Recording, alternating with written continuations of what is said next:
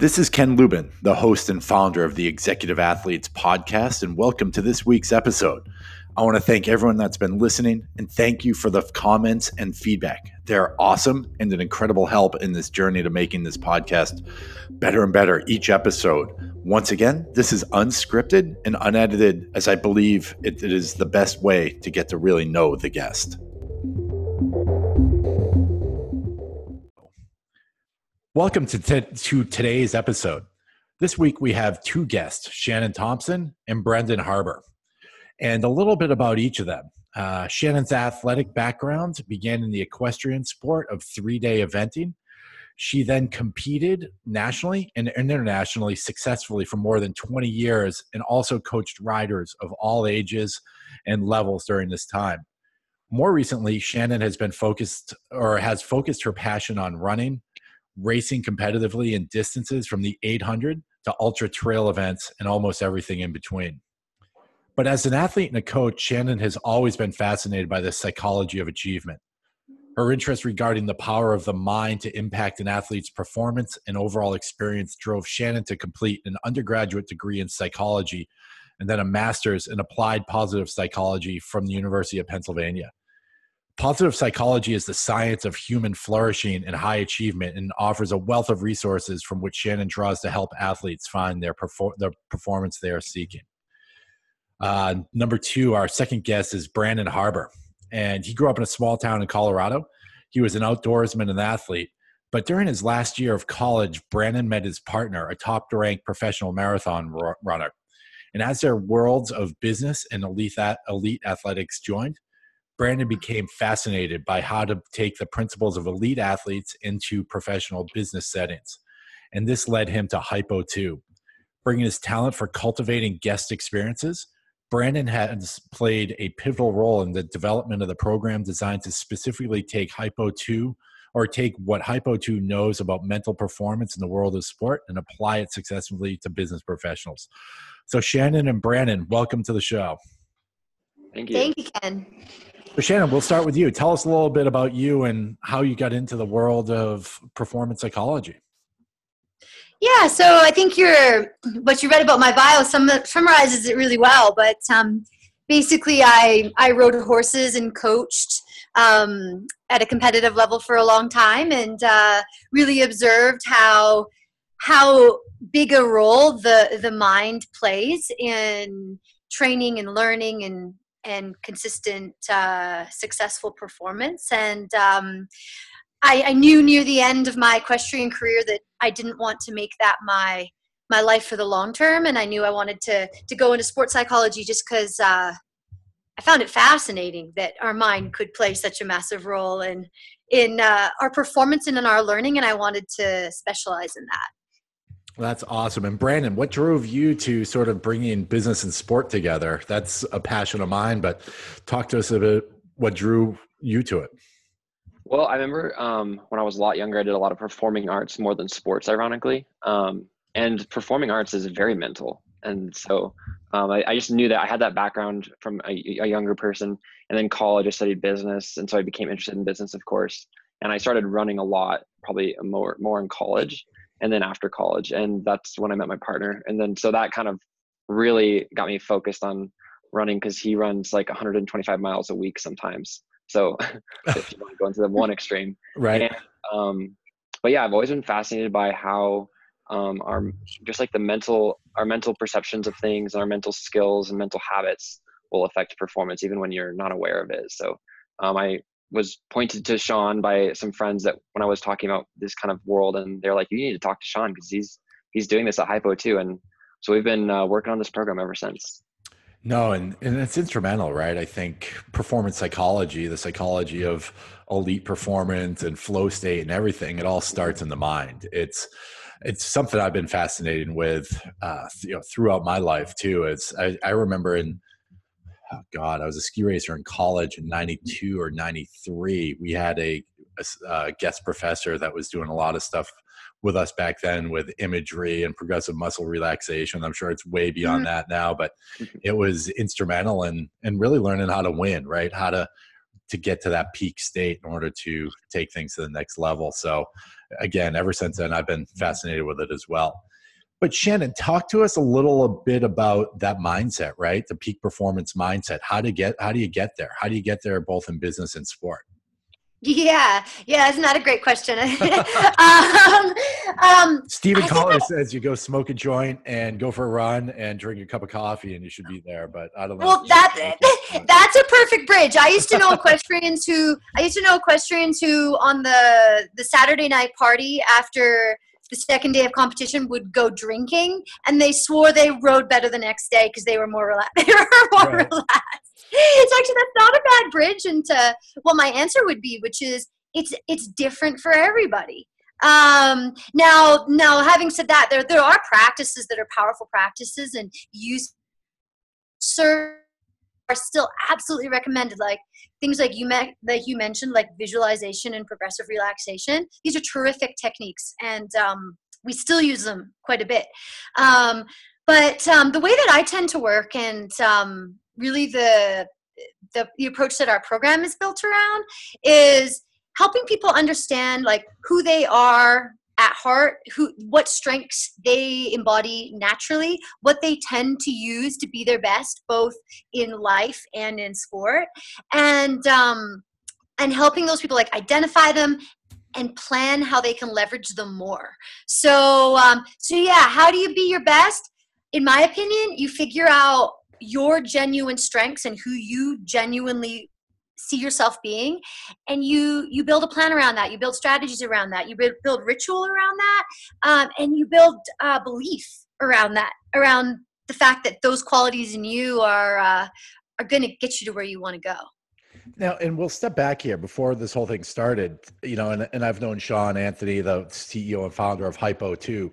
What is Hypo 2? Let's start with that. And maybe, um, Brandon, you can go into a little bit of that so people really understand the context of what we're talking about. Yeah. Um, Hypo 2 currently is a it's an internationally recognized sport management organization. Um, they they essentially produce full supported training camps, alt- altitude training camps um, for elite athletes and um, Olympic athletes. Um, they actually, it kind of started actually as a, was a company called um, the Center of Associate Director, excuse me, the Center um, for High Altitude Training, which was a part of, it was a program, a part of uh, NAU at Northern Arizona University here in Flagstaff. And Sean worked there um, from 1995 when it started until 2008 and then he he left and then essentially took it private in 2008 2009 and it's been private ever since. And so hypo 2 has still been providing these training camps um, for elite athletes and uh, of all sorts.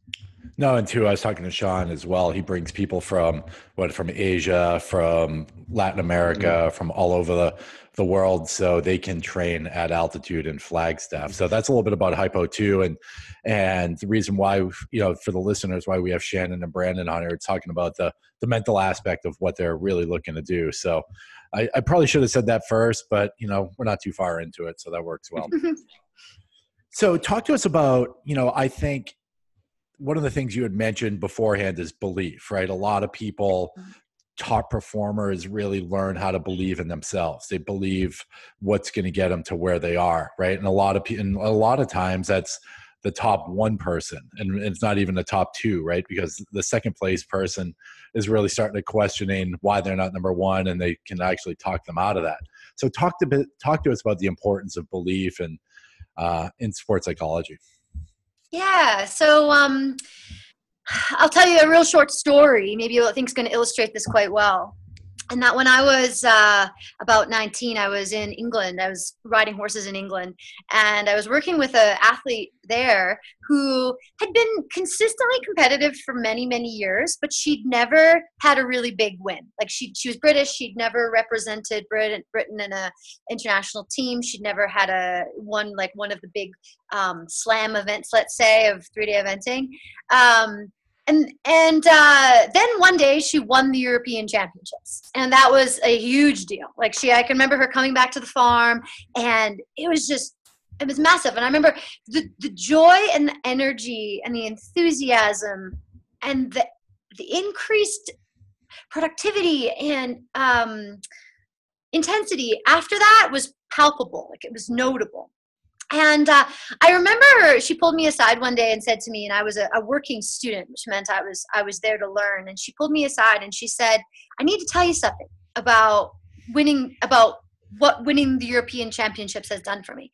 she said, um, "I um, I am, you know, you can tell there's a shift in the energy around here. You can tell there's a shift in in my in my happiness. But I want to tell you, it wasn't just winning." that event that is bringing me joy. More so, I realized that my methods work. I realized I knew what I was doing all along. I realized that um, I was doing everything right. And uh, and she says, what I also didn't realize is that I didn't fully believe it until this affirmed it. And now that I believe it, now now she's just doubling up on everything she already did and everything she already knew. But she said to me, she says, you need to realize, like I had this capability before I won the European Championships. What if I had believed before I won? Like my my experience would have been different. My I, perhaps I would have done better sooner because I went forward with more confidence. Um, and she says, "Don't do that. Like when in your career, trust what you're doing. What you're doing is right. Operate with full faith you know and you're to have a much much better experience and you're going to be more successful and i always remembered that and and i've seen this happen several times now um, about you know 15 years later. And um, i call it going from belief 1.0 to belief 2.0 in that in that when you when you're in belief 1.0 you you have like you have you have a dream. You think you believe in it. You hope you can get there. There's a lot of factors that say you, you probably could.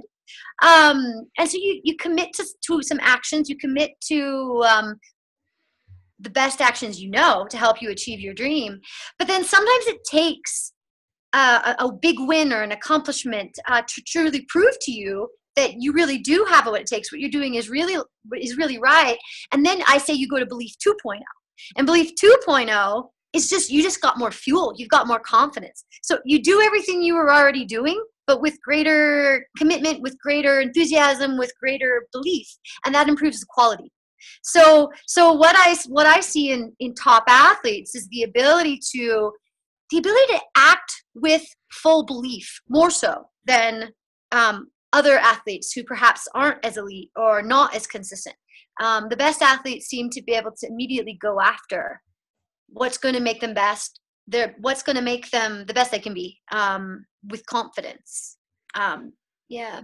No, and i loved what you said there right? It sort of uh, it affirmed what she had been doing and that it actually worked and i think a lot of mm-hmm. people a lot of people don't know how to get there right either too mm-hmm. is is to get there and, and that win i remember try un, until you first win it's like it is so impossible but once you get there like that's how you win right?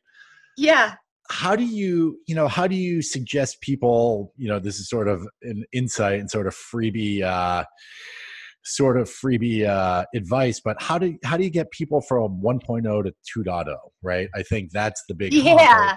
people that are at the sub elite level but they have the you know they've got the physical makeup they have the drive they have everything but they just haven't learned how to win yet. How do you suggest people go from 1.0 to 2.0 yeah. Yeah that's a really that's a really good question. Um, well the way that, that we do it is um, we ask a person to start out by looking back on their past. And we ask them to to look five years back ten years back whatever time frame feels most appropriate. And we ask them to consider how they got from where they were five to ten years ago to, to now um, and to tell some stories through that time to themselves that might highlight some of the personal strengths that they have so, for example, um, maybe somebody as an undergrad in college dreamed of being a lawyer, you know, and, and when they were in college, that this seemed like a, a really long a really long road to becoming a lawyer but they talked to experts at school they researched law schools they studied what they were supposed to study they worked hard towards doing well in the the important tests like the lsat and then they became a lawyer. And so i would ask them to look back and say hey like what did what did you do and what strengths of yours did you draw upon in order to get you from that undergrad who wanted to be a lawyer to to being a lawyer? And and we would work together to highlight what those strengths were. So some of them might be perseverance. Um, some of them might be asking for help. Um, some of them might be oh man um let's let's take those two. Perseverance and asking for help would be would be two strengths. Um and so by doing that first of all we help someone to notice like where their strengths already lie and we help them to notice that they've already accomplished something difficult uh, accomplished a dream that is that it, for, at one time maybe looked impossible. And then i would ask them to consider who do they want to be? So that can be a title that can be um, a, a, a, if it's an athlete it could be a particular accomplishment. Um, and then even more importantly than the title or the actual accomplishment i would ask them who is that person who has accomplished that thing or is in that role? And I'd ask them to describe that person. So that might be someone who's brave, that might be someone who's kind, that might be someone who's tenacious, that might be whatever qualities come to that person as being genuine as to um, who they would be if they had accomplished that thing. We basically create a, a clear vision of who they want to be. Um, and then we look ahead and we say, hey, can you use those strengths that you drew on from your past? Can we use those now in an intentional way to help you become this person? And what actions do those do, does it is it going to take for you to be that person? Um, and we create a more specific plan for that. And then oftentimes when they can see that they legitimately have these strengths that have made them successful in the past and they see a vision that is inspiring for them um, they get motivated and they get confident and they get a little more clear as to the steps they can take to um, to becoming this person that they want to be. And that that amps up a little bit uh, amps them up to more like belief 1.5 let's say. Um, and then and but it, it also increases their commitment to the right actions. And then when they um, commit to those right actions they typically see results that will take them the rest of the way like to belief 2.0 Interesting. No, and that's it, right? And like you said, it's it's believing in what you're doing, and and it's pretty funny because it it doesn't necessarily need to be the way that someone else did it either, right? And I think mm-hmm. that's a lot of things that people need to believe that it's the way Michael Jordan did it. It doesn't mean it's the same way Larry Bird did it, right? And they're still the greatest. Or you look at Arnold Palmer's golf swing; it's horrendous compared to everyone else, but he was still one of the greatest of all times because he made what he had work for him. And once once you have that confidence in that, it's it's second to none. And Brandon, yeah. question for you for you know, yeah. making, making the leap from the performing arts into the you know into the sports side right i think there's a lot of the same mental and physical acuity and performance and focus what are you seeing from making that crossover because i'm sure you can add a little bit different perspective than most people have because you've seen you know two more most athletes are just are their athletes their whole entire lives and i think i think there is actually even more to be gained by having sort of you know that type of background moving into sports talk to us a little bit about that yeah um it's ironic because I was I was going to mention something and then you asked me the question. I'm now can and you can say it by answer and answer your question. I was listening to one of your podcasts. Um, it was episode 103 with Tim Matt Metek. Yeah. Yes. And he said something that I feel like is probably the key that I, he, he framed it really well. And just is, I'm using his words because they're better. He said that athletes rarely play beyond their capability, especially for very long. But he said the key is to play at their capacity and then stretch from there. And so um, that's essentially how everything is in life. Um, and it, so performing arts, you know, I started like, I started singing essentially. Um, I sang in church and I wasn't good because I was a kid, and you know, no one's good when you start. right. And as you go, you know, your parents tell you tell you you're kind of good, and you're like, oh, okay, and then you just kind of keep going, and then maybe you try out for a play, and then you know everyone claps for you, and so it's just a progression naturally. And maybe you're not good, but maybe you just think you are because you're supported. But however, when I started getting into athletics, I I was terrible. I mean, I wasn't fit. I had never really, you know, when you start out, you you're starting out. So I thankfully didn't have like excessive weight to start with, so I started out um, generally healthy but yeah, you just start running a little bit. And so I ran like, you know, maybe a mile and that was pretty painful. And that was my capacity at the time. And then, the, you know, I just kind of do that until it felt like it was a little easier to go to two miles. And I think that is probably the key for, for everything in life is to start at what is you're capable of. And I think even what Shannon was just saying is if we use the same analogy, what a person is capable of um, is, is different for everyone. But some people have certain strengths and maybe like those strengths of persistence that's their that's their capacity and they can just kind of keep um, leaning into that and then it, it, grows or it helps them pursue or kind of come out on the other side with a, a different belief system. Awesome. And Shannon, question for you. So everyone always says focus on your weakness, focus on your well, there's not everyone. There's two schools of thought, right? Focus on your weakness or focus on your strength. And you know, because if you go all in on your strength, right, you're going to become way stronger. Or if you focus on your weaknesses, you're going to bring your weaknesses to where your strengths are. Talk to us a mm-hmm. bit about that, right? You know, focusing on your strengths or focus on your weakness. Yeah, that's such a um, definitely you're right. A key topic in performance psychology, and there's lots of fighting about it too. I just say that, but there's people who really firmly like to sit on one side of the fence or the other side oh, of the I'm fence. Sure. Um, and I would I would definitely lean towards focusing on strengths. Um, but I'll, I'll, I'll I would say focus on your strengths and become familiar with your fear. That's what I the, that and you might call fear a weakness. Um, so to go back to focusing on strengths, like one of the reasons that we talk about when I talk about with athletes, um, who do you want to be, is because our brain is really interesting. Like our brain, we create a focus for it that has an emotional charge, our brain will keep that in our unconscious mind or our subconscious mind, even when we're not thinking about it. And it'll work towards realizing that even when we're not thinking about it. So um, when we can create a vision of who we want to be, we set ourselves up to work towards being that person, both when we're consciously thinking about it and when we're not consciously thinking about it. Um, and and then when we when we have a vision of who we want to be, oftentimes that that helps us to surpass numerous weaknesses at once. Um, whereas if we focused on weaknesses, if we are so diligent that we correct those weaknesses or one at a time, we can make progress. But my argument is it's not as efficient as having our vision on something more beautiful, more inspiring that can that by living up to the vision, it helps to look after a whole bunch of weaknesses at once. So I think I think focusing on your strengths, focusing on who you want to be will help correct more weaknesses more quickly than focusing on your weaknesses. Maybe that's a better way to better way to put it. Right, or being um, aware of your weaknesses. Yeah, yeah, exactly. And I think being aware of weaknesses is wise.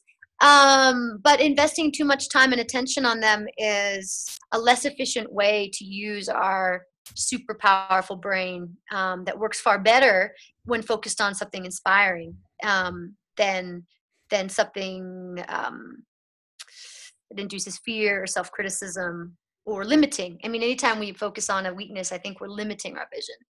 Um, but I, I do, I think that something that really does benefit us is to become aware of how fear shows up in our life because the minute we start focusing on who we want to be and we develop a terrific inspiring vision usually that involves taking some risks. Usually it involves making some some pr- positive personal changes. And whenever we try to make take risks and make positive per- personal changes we encounter fear and resistance to these changes. Um, so if we can really study ourselves when we're feeling fear and we start to learn the forms of fear that um, that we need to push through or we need to walk th- walk through walk towards almost um, that can help us keep on track. I think i think fear shows up and derails us often. Um, so really keeping our eye out for it and understanding how it shows up for us is worthwhile. And what about you know how do you take or what's the difference psychologically from say an elite performer versus the next level down or next two or three levels down right? I think that have the same physical capability but don't have the same psychological capability. It was pretty funny.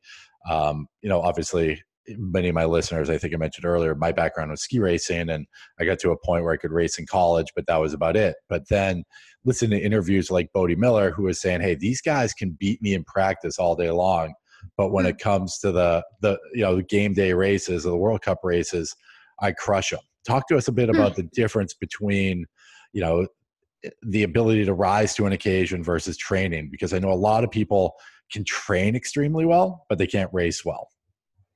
Yeah, that's a that's a really good question. Um, so I know you've had some some performance psychologists on this program, so you you might have heard of something called flow state. Is that mm-hmm. something you've already talked about on this? On you know, flow state's awesome, right? You know, it's the it's flow the, state. We're all looking for it.